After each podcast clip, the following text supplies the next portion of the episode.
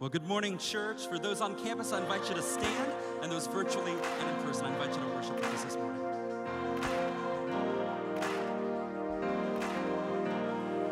You want to put your hands together.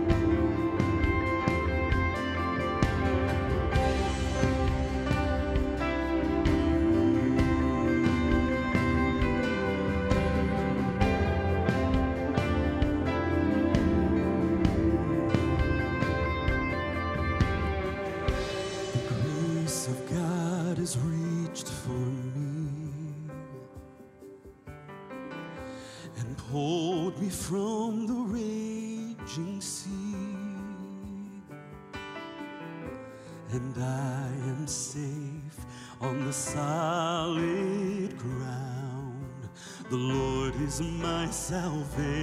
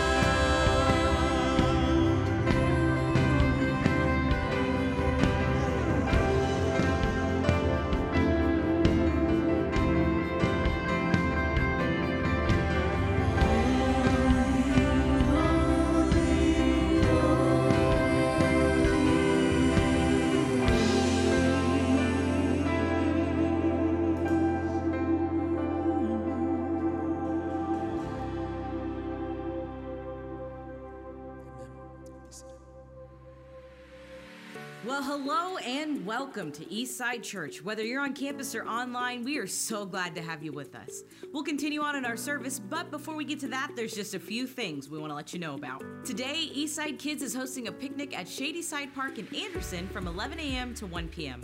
So everyone at the 9 a.m. service has plenty of time to get to the park, but everyone at the 11 a.m. service, well, I know the party has started without you, but you still have time after service for at least one popsicle. We'll be at the main stone shelter, so make sure you enter the Broadway side. Popsicles and drinks will be provided, and you can bring food, snacks, or maybe even your own popsicles if you're worried they'll be gone by the time you get there. There's equipment the kids can play on and time for everyone to hang out.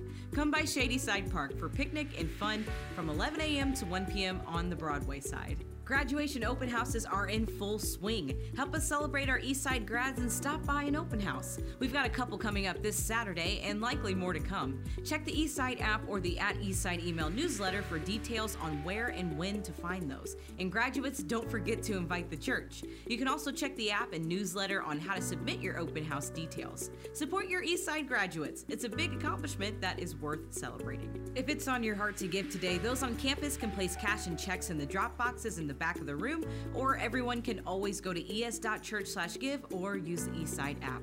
Thank you for your partnership in serving this community, not only here in Central Indiana but around the world.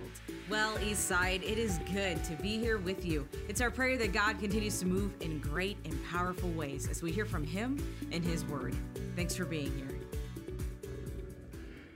It is good to have you in worship with us today. Here at Eastside, we are blessed to have young families as a part of our congregation. And for the last month or so, each week we've been either celebrating graduates from high school or celebrating with families who are dedicating themselves uh, to raise their children to come to a knowledge of Jesus Christ. And so today we actually have um, James Hunter Loves and he is here with his grandparents, Mark and Lori Loves, and his great grandmother and his great grandfather, uh, who are here with him today. And then we also have Lainey Grace Ricker. And she brought her older brother Brody with her today. Brody's six years old uh, this week, I think. And uh, we are delighted to have his mom and dad and her mom and dad, uh, Aaron and Angie Ricker, uh, here with us. And they have some grandparents and great grandparents and an aunt and some, some great aunts and uncles and all of that kind of thing here with them. And so today, we want to encourage you to join with us and with these families as we dedicate ourselves to being a place where children are welcome and children and families are encouraged to grow in Jesus Christ. Parents, grandparents, you understand the significance of today. You realize that today is less about the child and more about your commitment to raise them to follow Jesus. You understand the impact that you have on your child. Where the church might get an average of maybe 40 hours a year, you will get an average of over 3,000 hours a year with this child. And while that might seem like a lot, it will go by very quickly. The gift that we're giving you today will help you understand how quickly it can go. You'll each receive a jar with 936 pennies in it, one for each week from when your child is born to when they turn 18. We encourage you when you go home from church each week to take one penny out of the jar to see the value of the time you have with your child.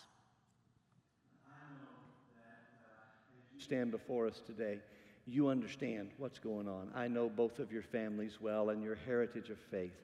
And so I would encourage you uh, today, when asked the appropriate questions, to simply respond, We do, as your answer to these.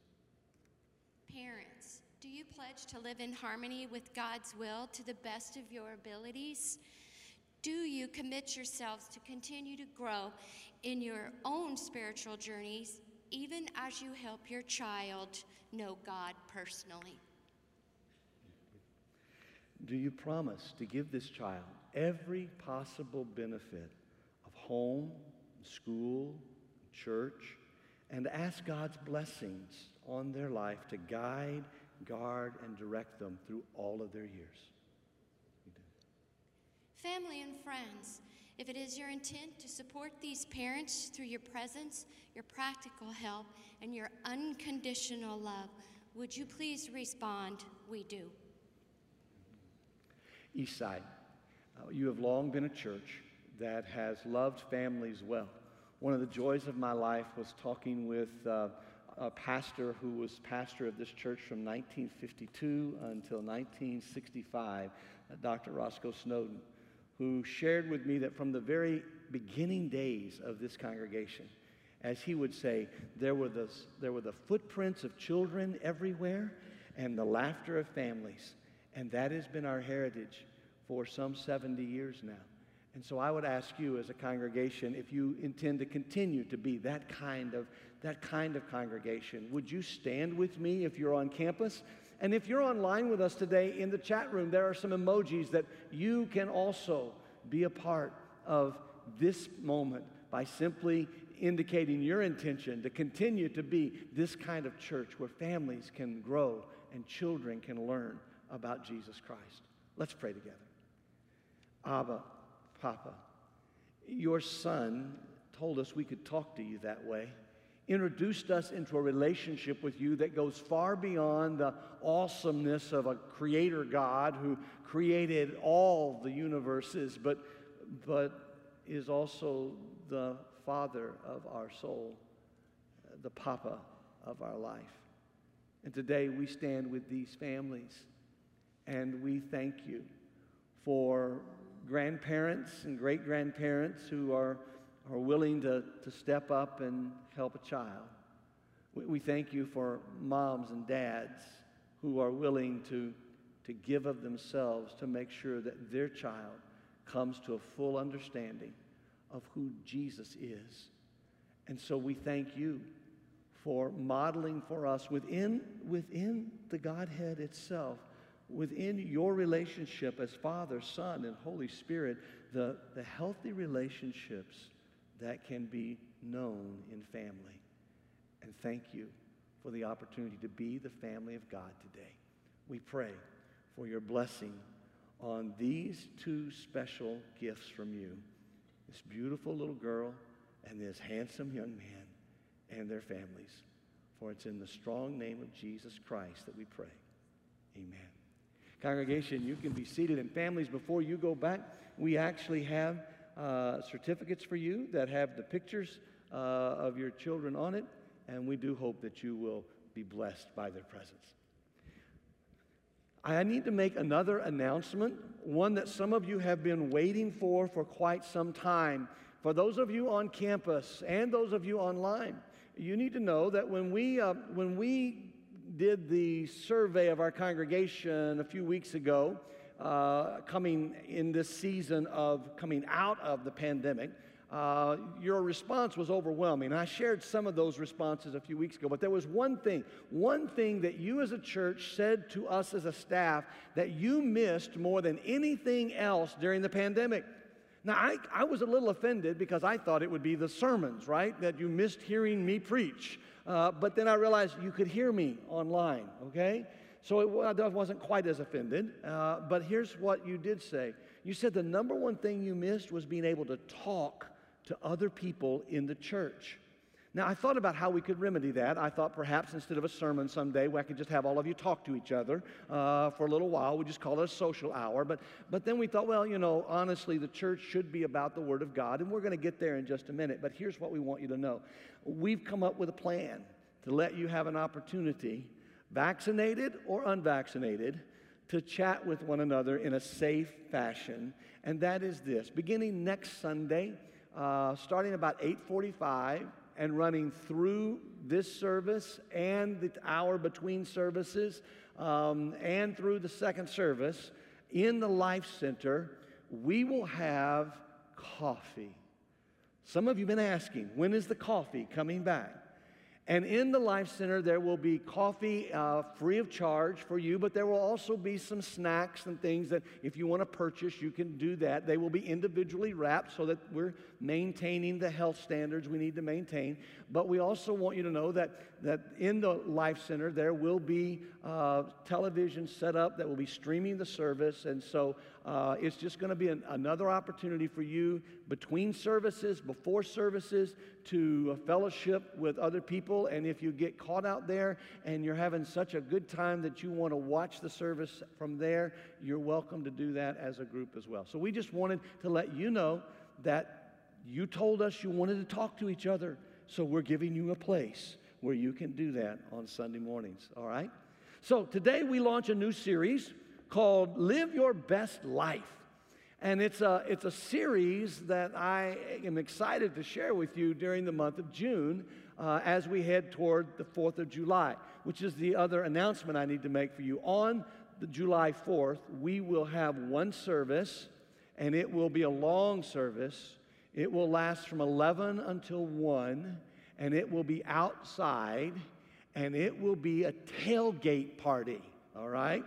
We will have food trucks here for those of you who don't want to cook, uh, but we will also have the opportunity for you to tailgate. Now, if you don't know what tailgating is, just Google it, all right? And, and you can bring your own lunch, bring, bring your own food. You can bring your barbecue grill if you want to and set it up in the parking lot. Um, I, and, and, and we will do that together and have an outdoor worship service uh, on Sunday, July 4th from 11 to 1 in the north parking lot here. So watch for some more details coming, but make your plans if you're in town. In fact, you could even bring a friend with you on that day. So we're doing this Live Your Best Life series starting today and running through that Sunday, July 4th. Now, the Live Your Best Life series comes out of this belief I have that some of you have heard me share for a number of years that we were created for more than what most of us live into. That God made us for more than the way most of us choose to live our life.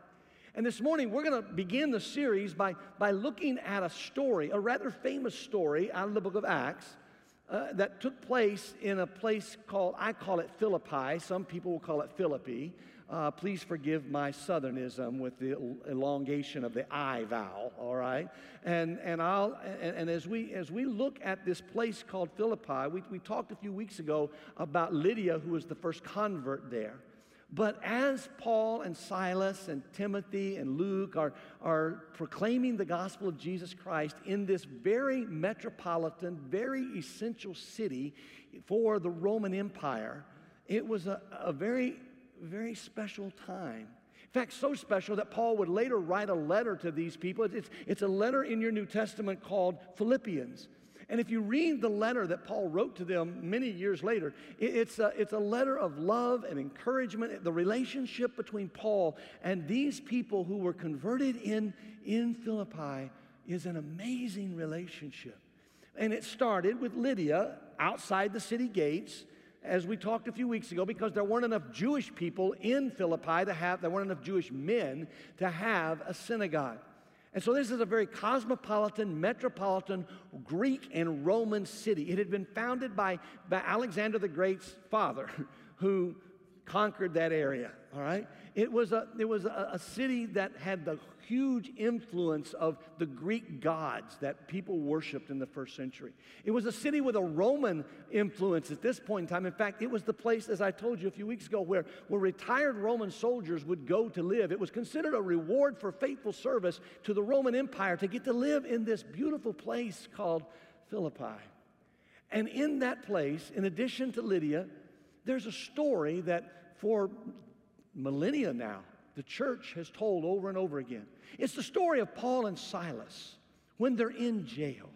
They've been arrested and they're in jail. And that's the story that we always hear from Acts chapter 16 is how when they were in jail with their feet in stocks and they're oppressed, they've been beaten in the public square, they are singing at midnight.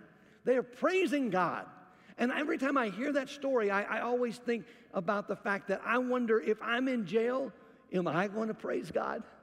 A few years ago, I, I was invited in to speak at a, at a, a prison, Tomoka State Prison, outside of Daytona Beach, Florida.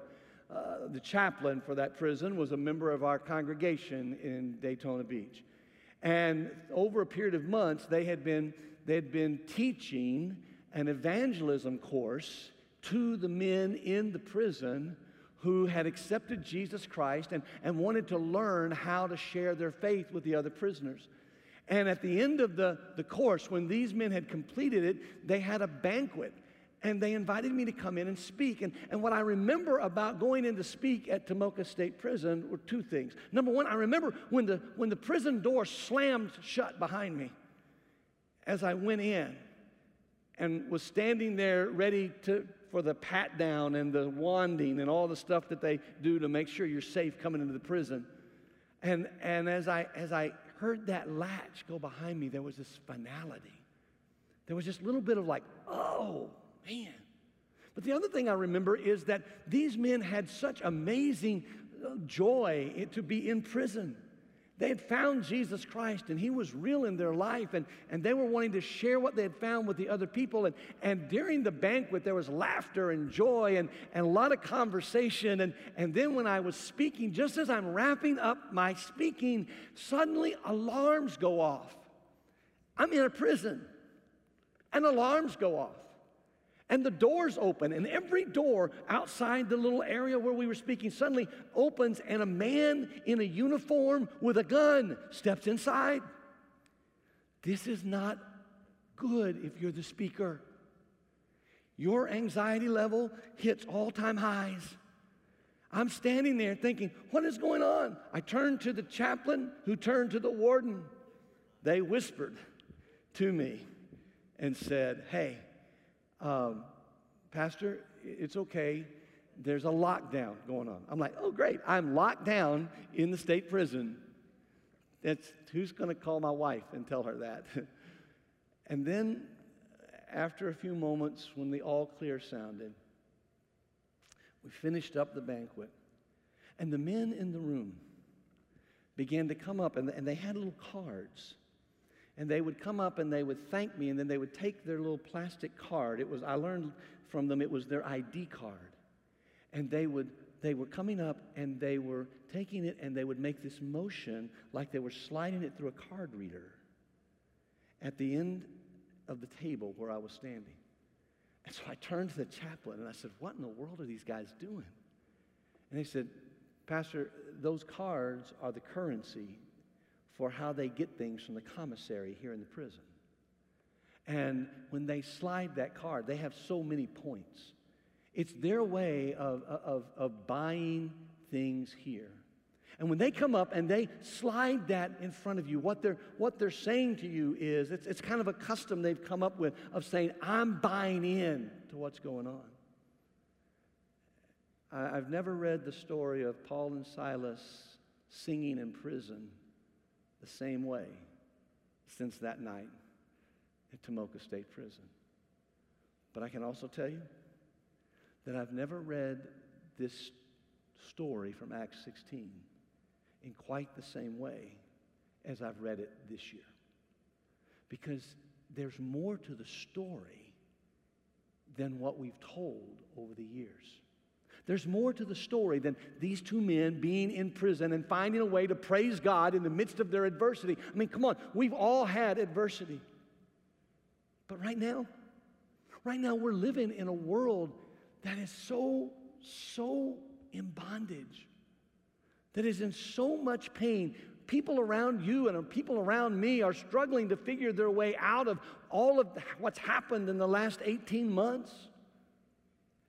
And as I read Acts chapter 16 now, in light of what we've lived through, it's about more than how you live when you're in prison. In fact, in fact, in this story, can I tell you, Paul and Silas, Paul and Silas are the freest people in this story.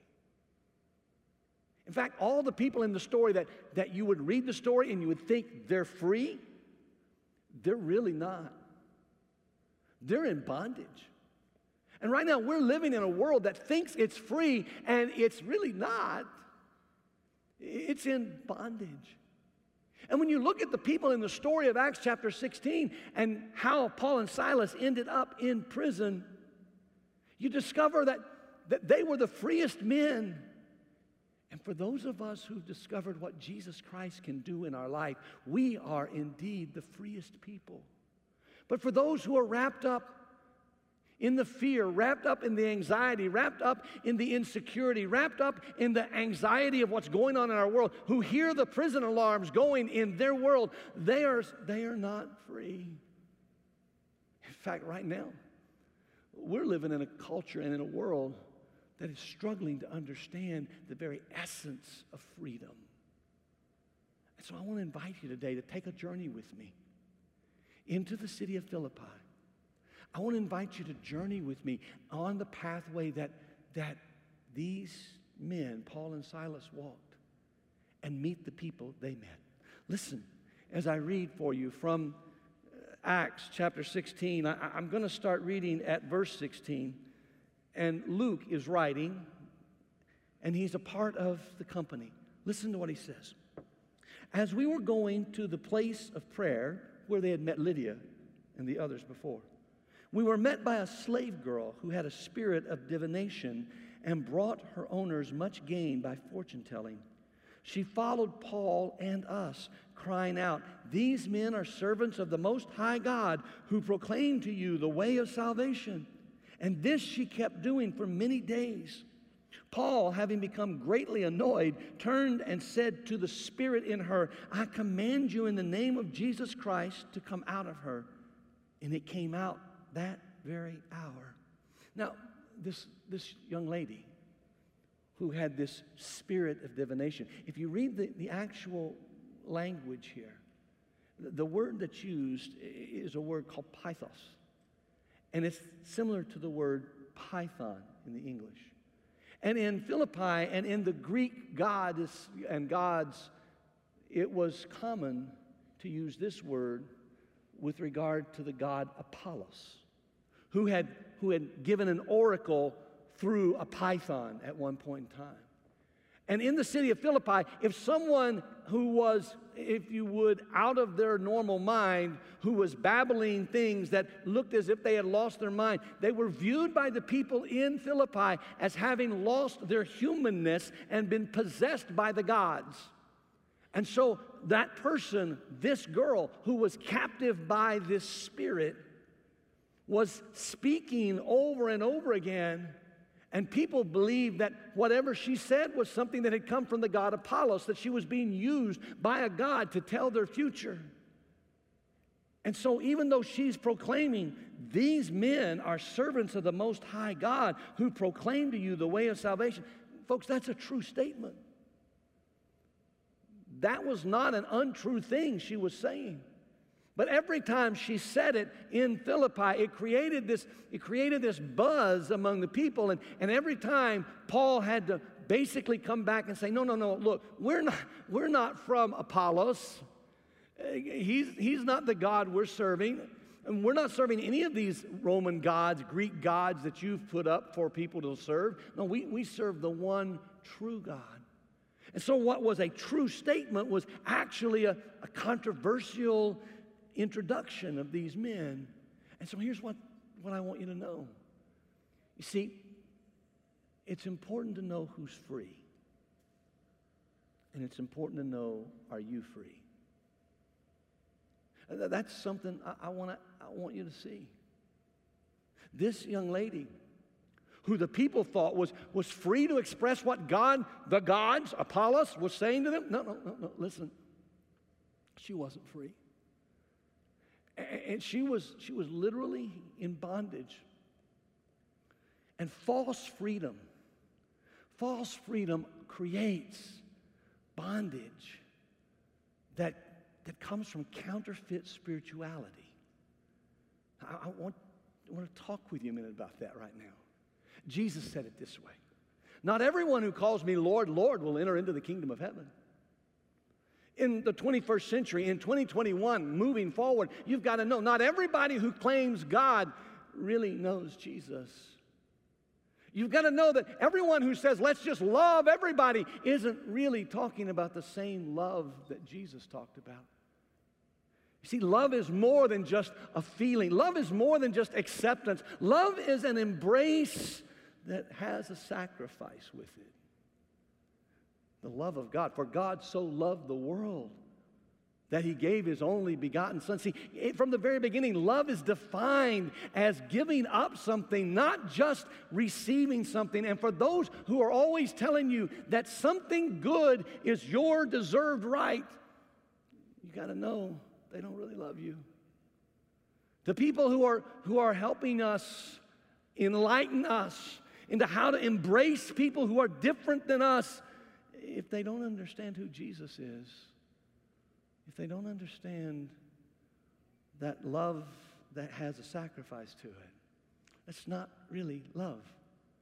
It's a counterfeit spirituality, which is why Paul turned to the girl and said, You know what? I, I, you're not the problem. It's the, the spirit possessing you that's the problem. Which is why in our world, we can't embrace the sin that many people are calling love. We can't embrace the sin that many people are calling acceptance. But what we can do is embrace the people who've been fooled by the bondage, by the counterfeit spirituality. Because not everyone who talks in spiritual language, not everyone who goes to church, not everyone who reads the Bible, not everyone who does the things that look as if they are serving Jesus Christ has had a change, a transformation of their heart. In the Church of God, we have taught for over a hundred years that it's your experience of Jesus Christ that makes you a member of a local church. That's why those of you that Eastside is your church home, while we will ask you for contact information, we have never come and asked you to join the church because you can't join something that Jesus already placed you in when you accepted him as your Savior and your Lord. But you can't really be a part of it until you've been transformed by Him. Just showing up here, just putting money in the boxes, just giving stuff by mail, serving someone, that doesn't make you a part of the body of Christ. No, uh, real freedom, living in the freedom of Jesus, comes from a relationship with Jesus. And, and when we understand that there are people around us who are like that slave girl, saying all the right things, saying things that are actually true, but not saying them out of the purity of their heart, but saying them out of a, an attempt to disrupt. That's not freedom. No, false freedom creates that bondage. But she wasn't the only person in bondage here. Uh, no. Paul and Silas were obviously more free than she was, but they were also more free than the people who owned her. Did you hear the rest of the story? Listen to the rest of the story. It, it's, it's in Acts beginning at verse 19 of chapter 16. When her owners saw that their hope of gain was gone, they seized Paul and Silas and dragged them into the marketplace before the rulers. When, when Paul and Silas, through the name of Jesus, through the presence of Jesus, set the young lady free from the bondage of false, counterfeit spirituality. Suddenly, her owners realized they're about to lose income. Because you see, the owners, you know, they were in bondage too. False freedom doesn't just put us in bondage to, to counterfeit spirituality, it puts us in bondage to greed. It, it puts us in bondage to, to the kind of lifestyle where all we really care about is what we can get for ourselves. For, that's not just money, by the way. Some of the greediest people I've met had some of the least money I've ever seen. And some of the most generous people I've met were blessed with amazing financial resources. Greed is not about money, it's about control. These men saw, hey, wait a minute, this is a source of income for us. The people pay her to tell their, their future, and now she can't do that because she's been set free. She's encountered Jesus Christ. She's a new person. And that Paul and that Silas, they took away from us what was ours. And so that's why I would suggest to you that Paul and Silas were more free than the people who put them in jail. Because that's what these guys did. They took them before the magistrates, the, the two guys who were responsible to the Roman government to, to keep everything going in Philippi, to keep the peace, to, to administer justice. And when they brought them there, well, look at what the story says. And when they brought them to the magistrates, they said, These men are Jews and they're disturbing our city. They advocate customs that are not lawful for us as Romans to accept or practice. And the crowd joined in, attacking Paul and Silas.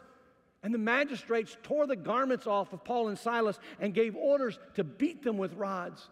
Now, these officers, these magistrates, had guys who traveled with them all the time. And they carried with them, as they administered justice in Philippi, a, a, bundle of rods to beat people with. And they also had in each bundle an axe. And the axe was there to enforce corporal punishment as well. So it wasn't just beating people, but they, they literally could decide life or death. And because these people were so upset and so in bondage to their greed and their need to control, they, they, they, they took Paul and Silas and they accused them. And without a trial, without any investigation, the people brought them, and the magistrates said they're guilty. And in an, an amazing sense of injustice, they, they beat them publicly. Something that no Roman citizen was ever supposed to have happened to them. Rome was supposed to protect them from that. And now, here, these people representing Rome don't even give Paul and Silas an opportunity to say anything. They simply beat them and throw them in jail. You see, some of us are not just in bondage to greed or to counterfeit spirituality, some of us are in bondage to our cultures. See, it's a false freedom to think that just because, just because everybody's doing it, I ought to do it too. Just because the culture says it's right, I, I need to embrace it. No, no, you, you, you have had an experience with Jesus Christ. If you're a follower of Jesus Christ, there's been a transformation in your life. Now, suddenly, you are no longer a part of this world for your cues on how to live. You are set free to live in connection with Jesus Christ. And being set free to live in connection with Jesus Christ brings you to a place where the real freedom isn't what the culture says is right to do, it's what Jesus says is right to do. But, Pastor, how do, how do I know what Jesus says is right to do? Do I just have to listen to you because you're the pastor? No, please. Don't live that dangerously. Listen to his word. Read his word. Listen to his spirit. Learn his spirit's voice. That's why Paul and Silas, arrested, beaten, thrown in jail, could sit at midnight singing the praises of God, knowing they had been served with injustice, knowing that they had been beaten without cause, knowing that they had literally done a great thing by setting this young lady free, but because of the greed of her owners and the bondage of a culture they were, they were imprisoned when they were innocent. So I, I think maybe right now, maybe in, in the life of the church, in the Western civilization, the Western world, there's, there's a, real, a real need to understand the difference in, in what humans have created and culture has started and what the Word of God says is a way to live your life. To understand that real freedom comes from actually placing yourself in service to Jesus. That's the way Paul would describe it many years later. He would say, I'm a bond servant to Christ. I've been set free from being in bondage to a counterfeit spirituality. I've been set free from being in bondage to my greed. I've been set free from being in bondage to the culture around me. I've been set free to be a servant of Jesus Christ. And when you can do that, then it sets you free, even, even at a more powerful level. And that's the part of the story that many of you know. It's the part of the story where, while they're singing the praises of God in the midst of a prison at midnight, an earthquake takes place. That's not uncommon in that area of the world. But when that earthquake took place, it actually broke the doors and broke the bonds that were holding Paul and Silas. And look what happened. About midnight, Paul and Silas were praying and singing hymns to God. The other prisoners were listening to them, and suddenly there was a great earthquake so that the foundations of the prison were shaken, and immediately all the doors were opened and everyone's bonds were unfastened. And when the jailer woke and saw that the prison doors were open, he drew his sword and was about to kill himself, supposing that the prisoners had escaped. But Paul cried with a loud voice, Do not harm yourself, for we are all here. Uh, the reason he was going to take his life is because he was in bondage to, to a misplaced, a misplaced loyalty. He, he, he had taken an oath as a Roman soldier. He had taken a vow as the jailer of the city jail in Philippi that if any of the prisoners under his watch ever escaped, he would take the responsibility and sacrifice his life. So when he saw the cell doors open, when he saw the, the, the, the, the prisoner open and the bonds off, he assumed that they'd all left. And so he takes out what they referred to as their short sword, their short knife. And he's about to plunge it somewhere into his body to take his own life. When out of the darkness comes the voice of Paul we're all still here. My friends, this morning I just needed to say to you that the only way you're going to live your best life, the only way you're going to live the way Jesus created you to live, the way He spoke you into being, the way He gave you the opportunity to be on this planet, the only way you're ever going to do that is to live in an authentic freedom that only Jesus can give. That jailer when he heard the voice coming out of the darkness, suddenly realized that, that there was an authentic offer on the table, an authentic offer of freedom. Look what he did. He called for the lights and he rushed in, and trembling with fear and awe, he fell down before Paul and Silas and he brought them out and said, Sirs, what must I do to be saved? And they said, Believe in the Lord Jesus and you will be saved, you and your whole household. And they spoke the word of the Lord to him and to all who were in his house. And they took him the same hour of the night and washed their wounds. And he was baptized at once, he and all his family. Then he brought them up into his house and set food before them. And he rejoiced along with his entire household that he had believed in God. John Chrysostom, great, great preacher of another era,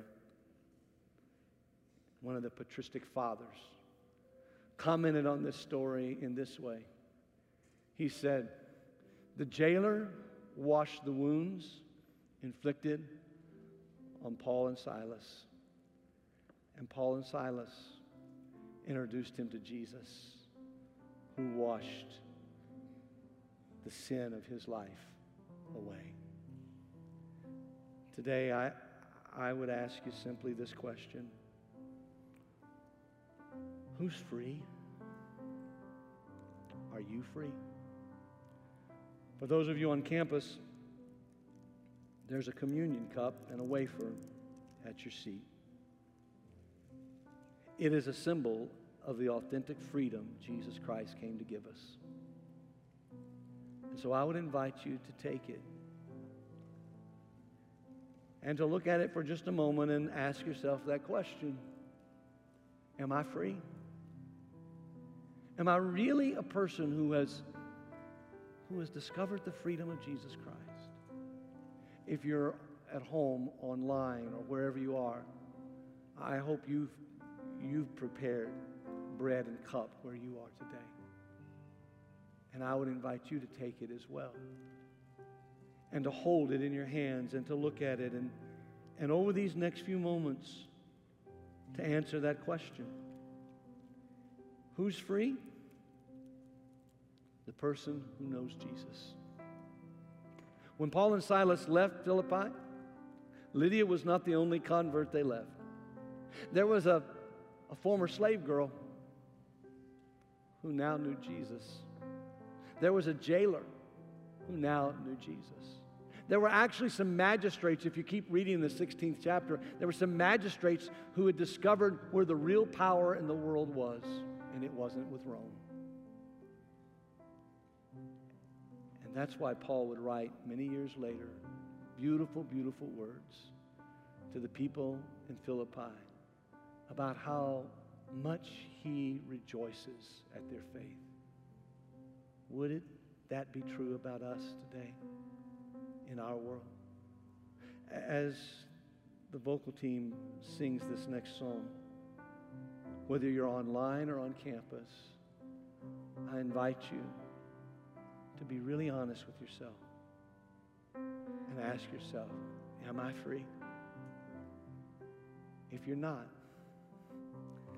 then I invite you to make this moment the time when you ask Jesus to forgive you of your sins. Because you're holding in your hands a symbol of his body and a symbol of his blood. And his authentic freedom is right here for you.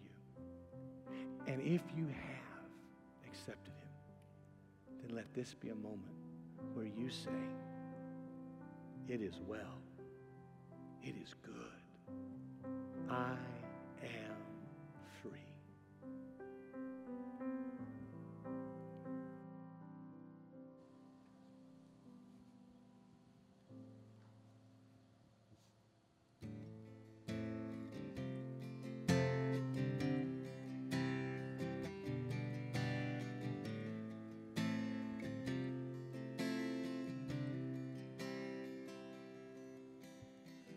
There's a grace when the heart is under fire. Another way when the walls are closing in. When I look at the space between where I used to be and this reckoning, I used to do and will be alone. Standing next to me. There was another in the waters, holding back the seas. And should I ever need reminding of how I've been set free, there is a cross that bears the burden where another died for me. There is another in the fire. Another in the fire. Oh,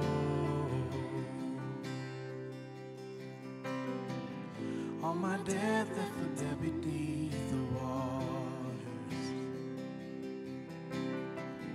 I'm no longer a slave to my sin anymore. And should I fall in the space between what remains of me this reckoning?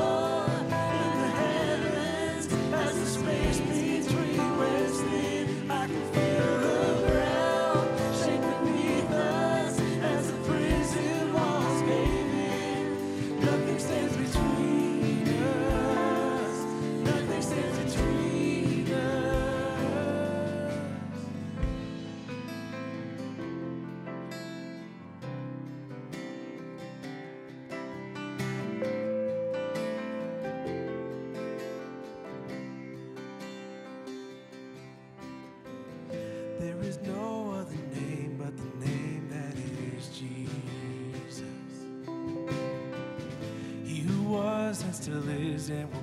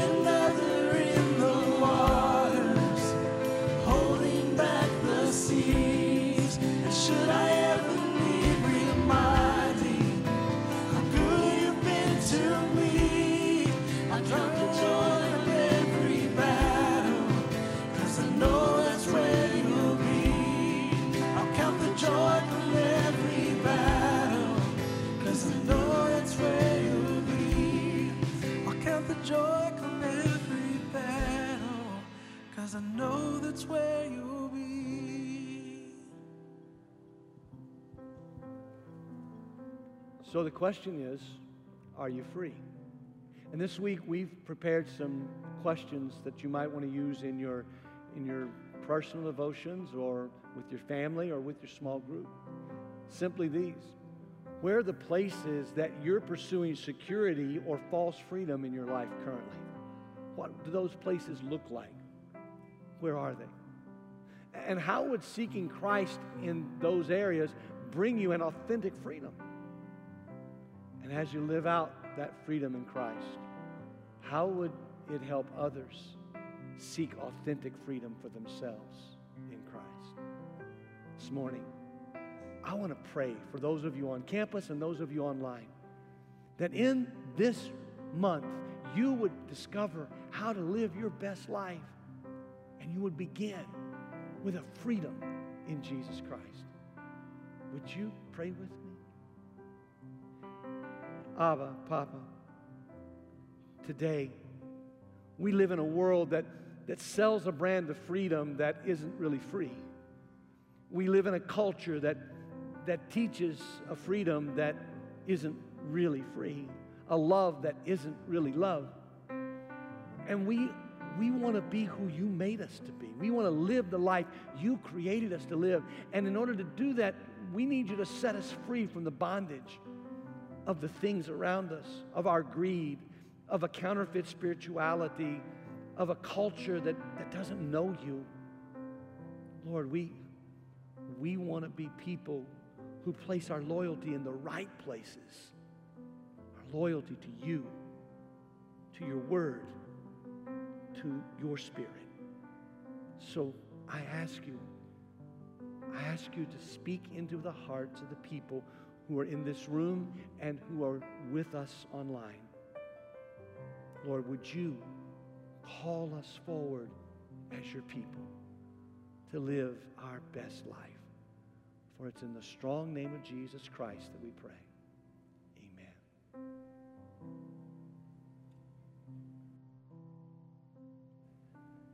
I'm so glad that you've chosen to join us on campus today.